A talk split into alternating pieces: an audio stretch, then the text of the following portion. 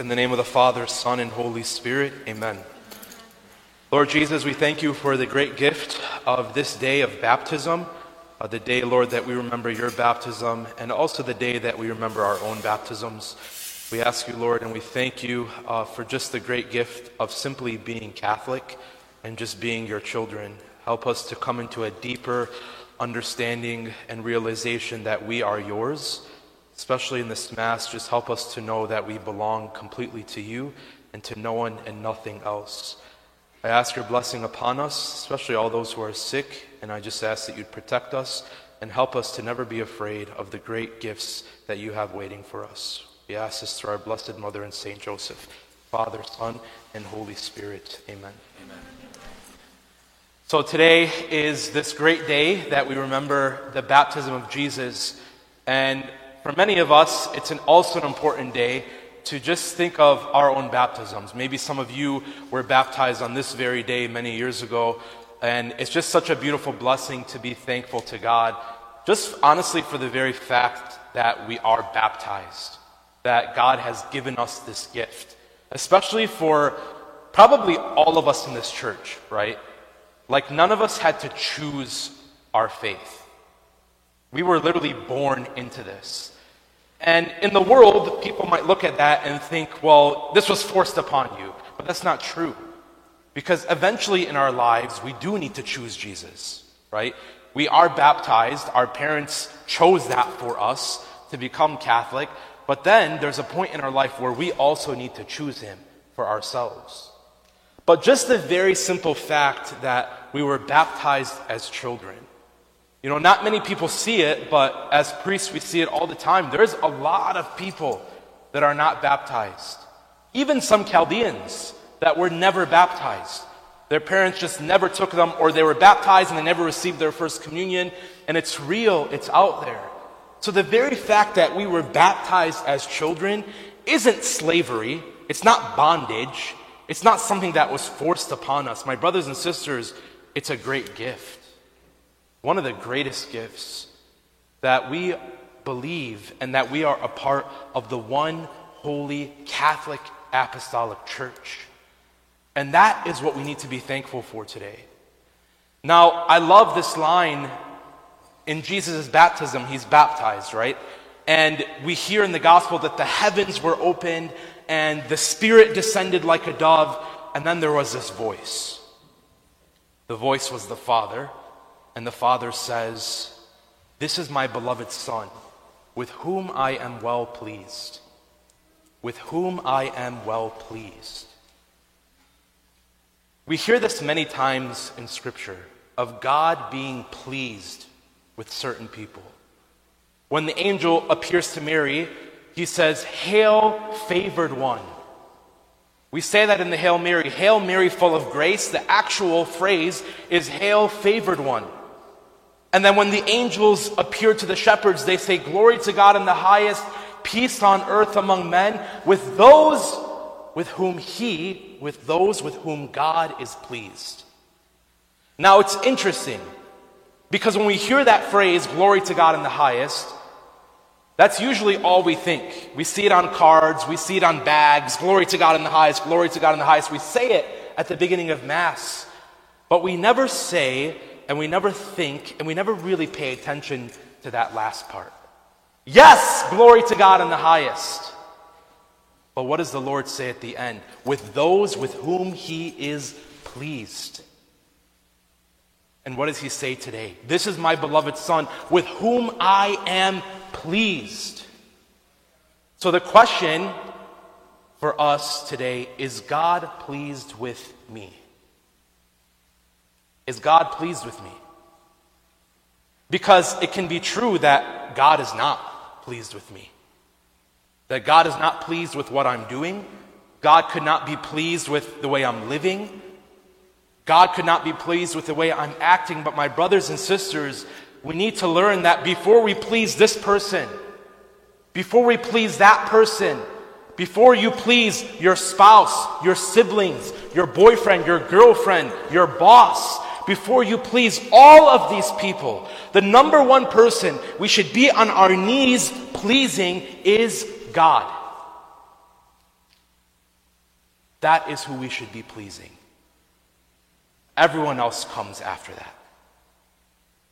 And so when we live our lives pleasing the rest of those people on that list and we leave God last, what do you think is going to happen to our life? What do you think is going to happen to the way we live? Because there are two people in reality that we can please. There are two people that we can belong to God, Jesus, or the devil. Now, if we belong to the devil, it might not seem like that. No one would ever say, Yeah, I belong to the devil. No one would ever say that. Unless you're a Satanist and you're crazy and you wear black all the time, okay? But that's not most people in the world. So we can say we belong to the devil, and we might not say that, but our actions can say that. Because to belong to the devil, honestly, is to live a life just for ourselves, is to live a life just for our comfort, just to, for our pleasure, just for what we want, what we desire, constantly filling ourselves with what we want and need. We will belong to the devil very easily. Now, we can do that, and the devil entices us to do that. But when we live like that, and although the devil, and this is the interesting thing, the devil wants us to be comfortable. The devil wants us to be in this life of pleasure and in this life of fun. But the reason he wants that is so he can destroy us. The reason the devil wants that and the reason he wants us to belong to him is so he can ruin us. Now let's go to Jesus, right? We know very well, being Catholic, that living for Jesus is not easy. Belonging to him is not easy. And so, Jesus, yes, he doesn't want us to just live this life of pleasure and comfort. And so, with that is going to come struggles and suffering and the cross, right? But Jesus is not like the devil. Even though Jesus doesn't just want pleasure and comfort, he doesn't want to destroy us like the devil wants to destroy us. Jesus wants our life. Jesus wants us to live with Him eternally. Jesus wants us to be happy. Jesus wants to build us up. Jesus wants to give us the greatest graces, the greatest gifts that He has to offer. And so, who do we belong to? Are we going to belong to the devil and live in this pleasure and live in this world, which will ultimately lead to our destruction? Or will we belong to Jesus? who, even though we have to suffer and struggle in this life, eventually, with that suffering and with that struggle, He raises us to eternal life. Look at the difference. It's so real. The devil wants to destroy us by our comfort, Jesus wants to lift us up by our crosses, by our struggles. And so we can live either lives. And wherever we're at right now, this is where God wants us. God wants us here with Him, belonging completely and entirely to Him. Lord, this 2022 is for you. I made a joke with Father Kevin, okay? He's funny to mess with. I said, Father Kevin, I said, Lord, this 2022 is for you. Okay, so that's Father Kevin's favorite thing to do now. But it really is for Him. This entire year, this entire day, this entire week is for Him.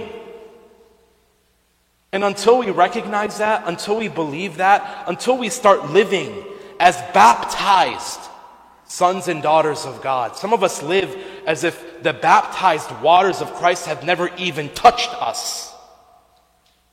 Do we realize that we've been washed with the waters of regeneration, the waters of new life, that God has cleansed us, God has set us free. But so many of us live chained, chained to the devil himself.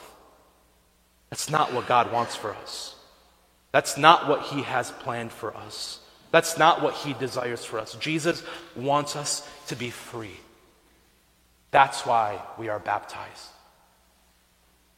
And so, my brothers and sisters, let's start living in our baptism today. Let's start living like we actually belong to Him. And the way we do that And the way we know it's true is that I don't even have to say a word, but people will know that you are a Christian without even speaking a word, just by looking at you, just by seeing your eyes.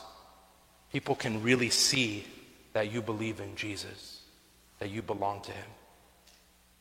So let's allow this Mass to be that start or even that continuation of belonging completely and entirely to Him.